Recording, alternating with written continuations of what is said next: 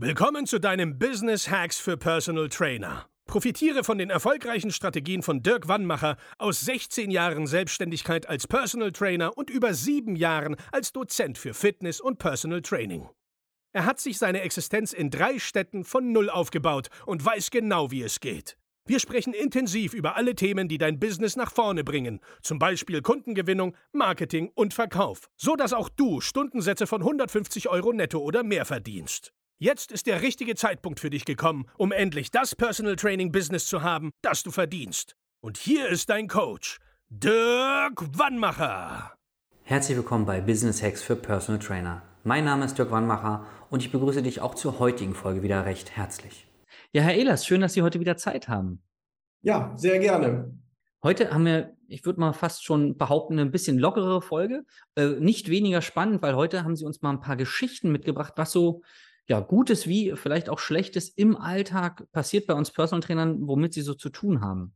Ja, es wird jetzt nicht nur Personal Trainer betreffen, so ein bisschen mhm. aus dem Nähkästchen. Wir haben ja noch ein paar andere Branchen, aber es betrifft eigentlich alle. Der Erfindungsreichtum teilweise von, von Mandanten, wenn es darum geht, Steuern zu sparen, dem sind manchmal keine Grenzen gesetzt. Okay. Ich hatte letztens tatsächlich mal eine Anfrage, auch aus dieser Branche, wo es um Bewirtungsaufwendung ging. Mhm. Mit der doch ernst gemeinten Frage, wie viel Fantasie er dann bei dem Ausfüllen der Bewirtungsquittung haben dürfe.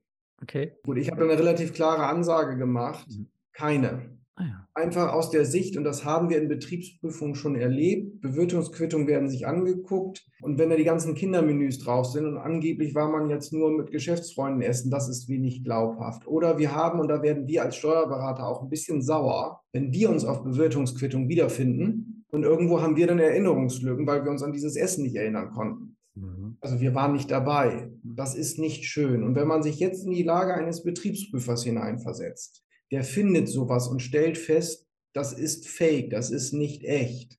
Was macht er denn dann? Also er schmeißt die Quittung raus und viele denken, ja, ist ja nicht so schlimm, dann schmeißt das halt raus. Nur dann fängt er an zu bohren, weil er sagt, wenn er da schon nicht ehrlich ist, dann fängt er an zu suchen, dann wird der ein oder andere Prüfer zum Trüffelschwein. Und das ist nicht angenehm. Das macht ja. keinen Spaß.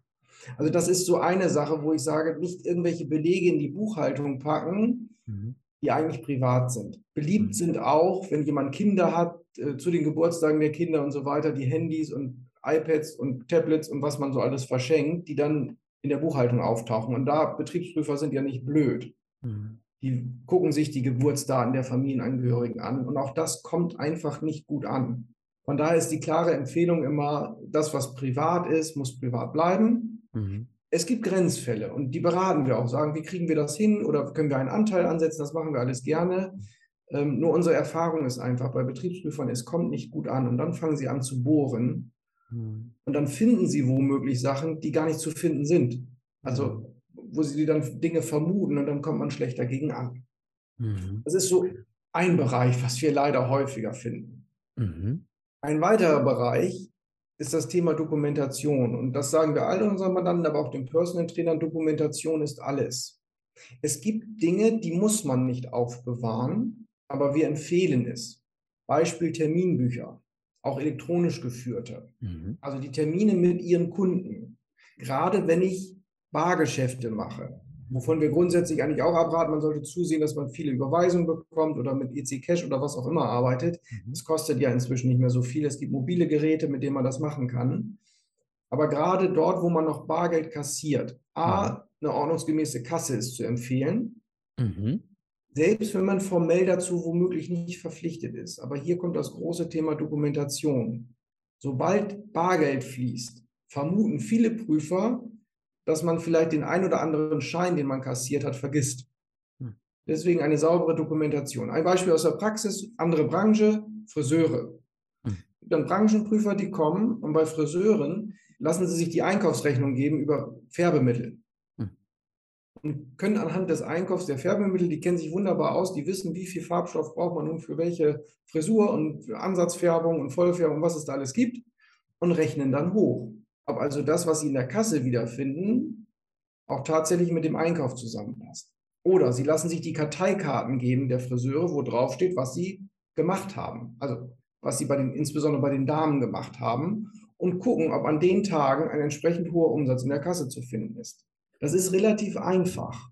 Und viele denken nicht dran. Und ähnliches kann bei Personal Trainern, je nachdem, wie sie gestrickt sind, viele Personal Trainer machen ja auch für ihre Kunden Karteikarten. Hm. Notieren, was wurde gemacht, welche Trainingseinheit, was wurde geplant und so weiter. A, kann ich nur empfehlen, bewahren Sie das auf. Und B, sollte es tunlichst zu dem passen, was Sie an Geld kassieren. Hm. Weil sobald ein Prüfer drei, vier Fälle findet, hm. oder vielleicht auch nur ein, zwei, wo das nicht zueinander passt, ganz offensichtlich, hat er zumindest das Recht, hinzuzuschätzen. Also einfach zu sagen, hm, ein paar Umsätze wurden offensichtlich nicht erfasst, dann packe ich mal einfach pauschal was oben drauf. Mhm. Und das kann wehtun. Mhm. Okay. Von daher die, die, der Hinweis auch aus der Praxis, Dokumentation ist hier alles und das möglichst sauber gestalten. Eine letzte Falle, die wir auch schon erlebt haben in Betriebsprüfung, ist Social Media. Und viele Personal Trainer sind naturgemäß auf den unterschiedlichsten Kanälen fleißig unterwegs, was ja auch gut ist. Hm. Im Vorfeld einer Betriebsprüfung wird sich das in aller Regel intensiv von Prüfern angeguckt. Die Social-Media-Kanäle, Webseiten und ähnliches.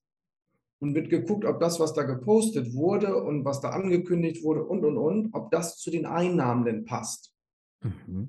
Bis hin zu privaten Posts. Also wenn man einen, einen Instagram-Kanal oder was auch immer hat, der eigentlich privat ist und man aus dem Urlaub postet und was man alles unternommen hat, auch das kann Fragen entstehen lassen, wenn man irgendwelche teuren Urlaube als Beispiel gemacht hat und fleißig irgendwo aus der Karibik gepostet hat und der Prüfer sich fragt, wenn er sich die Gewinne anguckt, wie konnte sich der Junge oder das Mädel das denn leisten? Mhm. Deswegen sollte man auch mit solchen Posts vorsichtig sein, mhm. weil Prüfer, ob das jetzt zulässig ist oder nicht, es gibt Finanzverwaltungen der Bundesländer, wo Prüfer versuchen, ein Follower zu werden, auch auf den privaten Accounts, hm. um einfach mal festzustellen, wofür gibt der sein Geld aus. Mhm. Und da entstehen dann schon interessante Fragen. Letzter Punkt dazu, auch Webseiten, die haben Zugriff auf veränderte Webseiten. Also was war in der Vergangenheit mal los? Die sammeln. Wie hat sich eine Website entwickelt? Was hat er früher da drauf gehabt? Und auch dadurch habe ich in der Betriebsprüfung es schon gehabt, sind Fragen entstanden. Ich habe gesehen, Sie hatten die und die Räumlichkeit. Da war ja ein Bild und dann hat er mir das Bild gezeigt. Wo war denn das? Was war das für eine Räumlichkeit? Was haben Sie da gemacht? Also man kann manchmal gar nicht so krumm denken und das Internet, wir wissen es alle, vergisst nichts. Auch das vielleicht wirklich aus der Praxis. Das ist keine Theorie. Mhm. Aus der mhm. Praxis, das Leben, was man auf Social-Media-Kanälen postet, sollte mit dem echten Leben übereinstimmen und sich dann auch in der Buchführung irgendwie wiederfinden. Okay. Da hätte ich ein, zwei Anschlussfragen. Ich hatte es damals bei Trainerkollegen auch erlebt, äh, ne, das Finanzamt und äh, Steuerfragen. Ja, bitte legen Sie uns doch mal Ihre Kundenliste offen und wann sie welchen Kunden trainiert haben. Und dann dachten wir uns ja als Trainer, wo wir zusammensaßen, na, das ist doch Datenschutz, da können wir uns doch jetzt hinter verstecken. Wenn ich, also es war nicht so, es mussten, äh, zumindest die Trainingszeiten mit Namen mussten offengelegt werden. Und dann konnte man ja bei dem aktuellen Stundensatz, der ja oft auf der Internetseite veröffentlicht wurde oder wo Verträge drüber ganz schnell mal zusammenrechnen, wie viel Geld zusammen. Das ist doch dann eher der Fall. Also das Thema Datenschutz greift doch hier dann gar nicht so, oder? Also faktisch gibt es den Datenschutz beim Finanzamt, also gegenüber uns auch als Steuerberaterin oder den, den äh, Steuerpflichtigen in der Regel nicht. Also man mhm. hat wenig Chancen, sich gegen Datenzugriffe zu wehren. Es gibt ja Möglichkeiten, nur auch da stellt sich ja immer die Frage, Sicht des Betriebsprüfers, ob er das jetzt darf oder nicht. Wenn ich Dinge nicht rausrücken möchte, mhm. was löst das denn in dem aus? Mhm. Und deswegen versuchen wir auch in der Kommunikation mit, mit Prüfern, es war unsere Devise immer, wenn er etwas anfordert, bekommt er es. Es sei denn, es ist wirklich bei jeder Möglichkeit, dass man sagt, das geht jetzt gar nicht, mhm. weil wir haben nichts zu verheimlichen. Punkt. Okay. Die Frage, die andere Frage, die sich mich, mir vorhin gestellt hat, war mit den Bewirtungsbelegen. Das wird ja hin und wieder so als Lapidarie. Ja, dann war ich hier mal essen und dann schreibe ich da irgendwelche Namen. Also es wird gefühlt, egal auch welche Branche, gar nicht so als äh, wichtig. Also ist ja nicht schlimm, wenn ich da was draufschreibe, was vielleicht nicht so. Wie schnell ist man denn da im Bereich der Steuerhinterziehung? Also rein nach Lehre mit dem ersten falsch ausgefüllten Bewertungsbeleg ist das der Straftatbestand der Steuerhinterziehung. Ähm, ich bin da auch relativ sensibel bei meinen Mandanten. Ich, ich mag es persönlich nicht, weil wer zahlt denn am Ende des Tages die Zeche? Das sind immer die ehrlichen Steuerzahler, weil das muss ja irgendwo eingepreist werden. Aber es ist tatsächlich, das, wisst, das weiß ich, ich bin Realist, ist das ein Volkssport geworden, zu sagen, ich reiche mal Dinge ein, wo ich eigentlich weiß, dass es privat veranlasst ist. Mhm wenn das mal vorkommt, Prüfer wissen das ja auch, klar wird das einfach nur rausgeschmissen. Mhm. Wenn da aber ein gewisses System hinter ist, es kommt häufiger vor, dann sind Prüfer auch angehalten, das der Booster, also der, der Strafsachenstelle zu melden. Und dann Mhm. gibt es auch mal ein Schreiben vom Staatsanwalt. Und das ist dann nicht mehr so schön. Und Okay. von daher kann ich nur empfehlen, was privat ist, lassen Sie es privat. Und alles andere können wir gerne gestalten. Also wenn es um Kfz geht und ähnliches. Es gibt ja schon Möglichkeiten, wo man sagt, auch legale Möglichkeiten, wo man sagt, ich kann den Staat an gewissen Kosten beteiligen, auch wenn sie privat entstanden sind. Mhm. Aber ich wäre vorsichtig mit solchen Belegen. Okay, super. Ja, ähm, ich sage erstmal vielen Dank. Also das ist ja ganz oft für mich auch so greifbar dann, wenn es ein realistischer Fall ist und äh, Bewirtungsbelege oder iPads, das sind ja alltägliche Sachen. Da denkt man ja manchmal vielleicht nicht so drüber nach und sagt, naja, klar, mache ich mal schnell. Aber schön, dass Sie es am Ende auch nochmal so klar gesagt haben. Ab dem ersten, ab der ersten freien Gestaltung, so nenne ich es mal, bin ich schon äh, eigentlich ja, es ist einfach nicht rechtens und es kann schlimmere Folgen haben, wenn sich das dann über Jahre häuft. Und ich habe manchmal das Gefühl, wenn man mit einem Bewirtungsbeleg anfängt, ist man schnell beim iPad, ist man schnell bei einem Urlaub, der dann eine Geschäftsreise war, ist man dann schnell bei, bei anderen, vielleicht einer Immobilie, die ich ja irgendwie gemietet habe oder gekauft habe und vermiete, aber eigentlich wohne ich selber drin. Und ich glaube, wenn man irgendwo erstmal anfängt, wird man schnell kreativ, erwartet vom Steuerberater, dass er mitzieht und der sagt irgendwann, pass auf hier, sollten wir jetzt auf jeden Fall reden. Achso, das war noch eine Frage, die mir eingefallen ist. Wenn ich jetzt, setzen den Fall, ich habe einen Bewirtungsbeleg und war an dem Abend mit meiner Frau essen, schreibe aber jemanden rauf. Und derjenige weiß davon, wo ich dann sage, du pass auf, falls sich mal einer anruft, sag einfach, dass wir dann mal zusammen essen waren. Der ist doch dann mit, macht sich doch mitschuldig, ne? weil er mich doch dabei unterstützt, gegebenenfalls Steuern zu hinterziehen. Ja, ganz klar. Das ist eine Beihilfe. Gut, beim Bewirtungsbeleg wird da sicherlich nicht viel passieren. Ja. Was ich noch viel gefährlicher finde, ist, ähm, bei all diesen Fällen häufig weiß nicht nur ich das. Also nicht der Steuerberater, sondern ich als Steuerpflichtiger, sondern es weiß mindestens noch eine andere Person. Mhm. Und die Steuerfahndung lebt von Hinweisen von all denjenigen, die mit Ex anfangen. Ex-Freund, Ex-Ehepartner, Ex-Geschäftspartner. Okay. Ex-Mitarbeiter. Und deswegen der klare Hinweis, es lohnt einfach nicht. Es lässt sich nicht ruhig schlafen.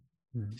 Und vielleicht auch dazu noch eine kurze Bemerkung. Sie hatten das eben mit den Reisen erwähnt. Ich habe im Moment einen Personal Trainer, der geht auf eine Reise, Mhm. auch mit seiner Freundin. Das ist völlig in Ordnung. Und sie werden dort, wo sie hinreisen, auch etwas definitiv für das Unternehmen machen. Mhm. Das steht zweifellos fest. Und dem habe ich einfach gesagt, dokumentiert das sauber, dokumentiert die Zeiten, was ihr da tut, macht und ähnliches.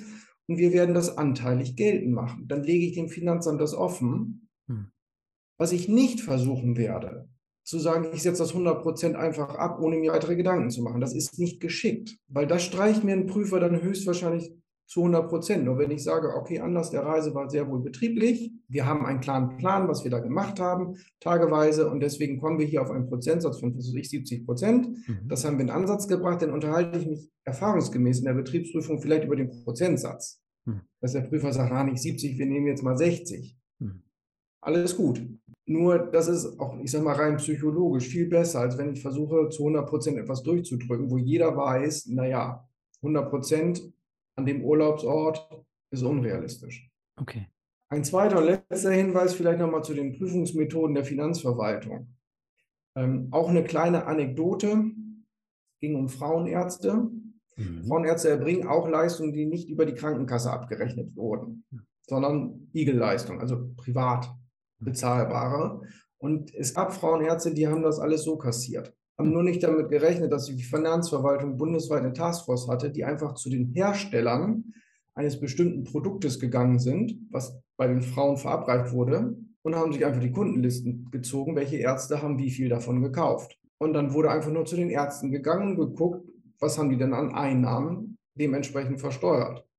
Es gab sehr, sehr viele Steuerstrafverfahren. Und deswegen, man kann manchmal gar nicht so krumm denken, wie die Finanzverwaltung, welche Prüfungsmethoden, auch modernen Prüfungsmethoden sie hat, äh, um Dinge herauszufinden. Von daher, es lohnt sich einfach nicht zu versuchen, irgendwas zu chinchen.